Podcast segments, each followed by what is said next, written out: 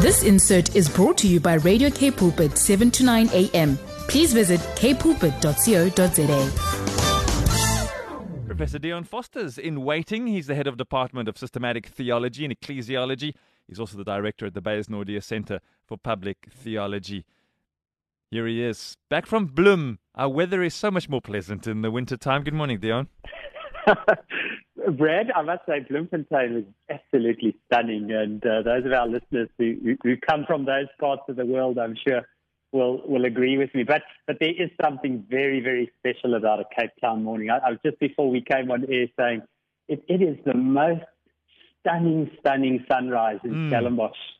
You know, just as that cloud, as the cold front moves in and the yes. sun comes over the mountain, those those pinks and oranges. It's, you don't get that on the high Highveld, you know.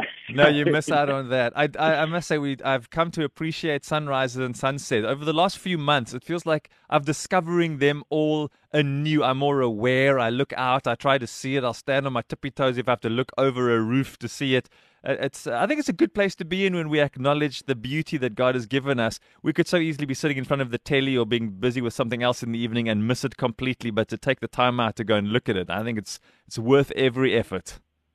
Brady, that's yes. I think it is. It's a bit of a spiritual discipline to say to yourself, you know, I'm, I'm going to do that. And of course, just just to say, there is also some really good scientific evidence that says when we encounter the beauty of creation in those, it actually does good things for our our bodies, for yeah. our, our mental health, and, and for our well-being. So, uh, so yeah, you know, worship the Lord when you see it, but uh, but it's also good for you. Now, Brad, I want to talk about something very, very powerful today, and and um, you know, as I was thinking about this, this may be one of the most powerful things that people will encounter in their lives, and the thing that I'm talking about is mentioned in James chapter 3, mm. verse 5. It's a, a, a well known verse to many of us, and I just quickly want to read it. Um, this is, comes from James chapter 3, verse 5. It says, So also the tongue, even though it is very small, it boasts of great exploits. Mm. How great a forest is set ablaze by a small fire. Now, Brad, I don't, I, I don't know about you, but I can certainly think back on instances in my life where where people's tongues have wounded me, yeah. and perhaps wounded me more than than you know a blow to the arm mm. or a mm. slap through the face.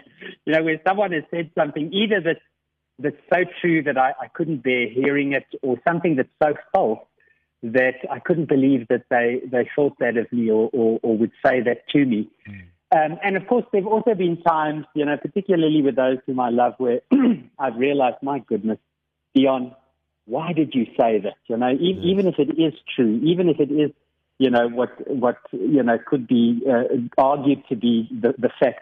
Why did you say that? Can you see how harmful and hurtful that was? Mm. Now, I've been thinking a great deal about this. I mean, the ability to speak, Brad, is something which is unique to humans. So there are these sort of what we call anthropomorphic views of animals that somehow barking is a form of speech and I mean, we, we, we, we think that that may be analogous, but it's certainly not the kind of ways in which humans communicate, which, mm. which is filled with nuance, it's filled with imagery, um, it has the ability to create a world to inhabit, either a world of joy and, and of security, of blessing, or a world of pain, of hardship, of, of mistrust. And God has given us our tongues, the ability to speak, the ability to communicate, as God gives us everything for a good purpose. Um, just yesterday, I was saying to someone, you know, Christians profess that God is good mm. and that the good God created good things and that those good things that the good God created are intended for good. And speech is one of them.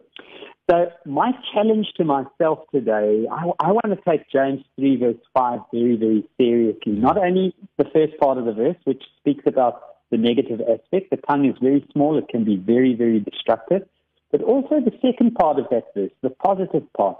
What is there that I can do to set ablaze uh, a spirit of, of love? What is mm. there hmm. that I can do to set ablaze a spirit of, of hope, a spirit of trust, a spirit of, of deepening faith, a spirit of, of the, the recognition of the God who can do the impossible? Because we're capable of doing that. So my invitation to myself today, and maybe to some of our listeners, is to say, how can we use our words for the sake of good. Yeah. Dion, I, I, can't help but think while you were talking about the words we use in a space where we try our very best to stay anonymous, where people can't see our faces or hear the tones of our voices, but we can be as uh, hurtful in like the social media space or becoming so um, overwhelmed with negativity towards something political or uh, something we might see and then we want to comment about it on social media you know, it's those places where we can cause harm as well. So it's not only the words that are coming out of our mouths, but the words that we are typing that people interpret in their, you know, in their own minds without being able to hear tone, possibly. Yeah, Brad. I mean, you're a public figure. I'm, I'm, I'm uh, you know, a, a, little bit there, and I, I'm often amazed you know, by the things that that people would, would say, you know, to me or mm. about me on on social media or about things that I've written or said.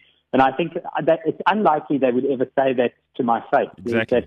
That, that sense of, of, of, anonymity there. And you, are absolutely right. And sadly, I mean, I've just been seeing that with Christians even, the ways in which we, we represent ourselves and the gospel and the Lord whom we love um, on, on social media is, is a terrible witness. You know, so I think you're absolutely right. Not only the, the you know, perhaps a, an updated version of James 3 verse 5 says, would say the tongue is small and so are the fingers.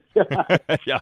Careful what you type. Dion, thanks for opening our minds. We have to be more conscious. Today's show has been really about being conscious, conscious of even the time we spend in front of blue light. We were talking from a health perspective with a, a health coach and a wellness practitioner. So, this is a, a, a real uh, show today of things to avoid and things to do better because we can all grow and it's not only for our physical health like we heard earlier but this is for our spiritual well-being and for the the love we show towards the people around us. As always something beautiful to take us through the day and the week ahead. Professor dion forster you never disappoint. Thank you so much for your time today. Thanks brad to you and uh, for the blessing that you are in my life. Have a wonderful day. Thank you. What a lovely thing to say. That's a pleasure. That's Professor Dion Forster, the head of Department of Systematic Theology and Ecclesiology. He's also the director of the Beyers Naudé Center for Public theology. This insert was brought to you by Radio K Pulpit, 7 to 9 a.m. Please visit kpulpit.co.za.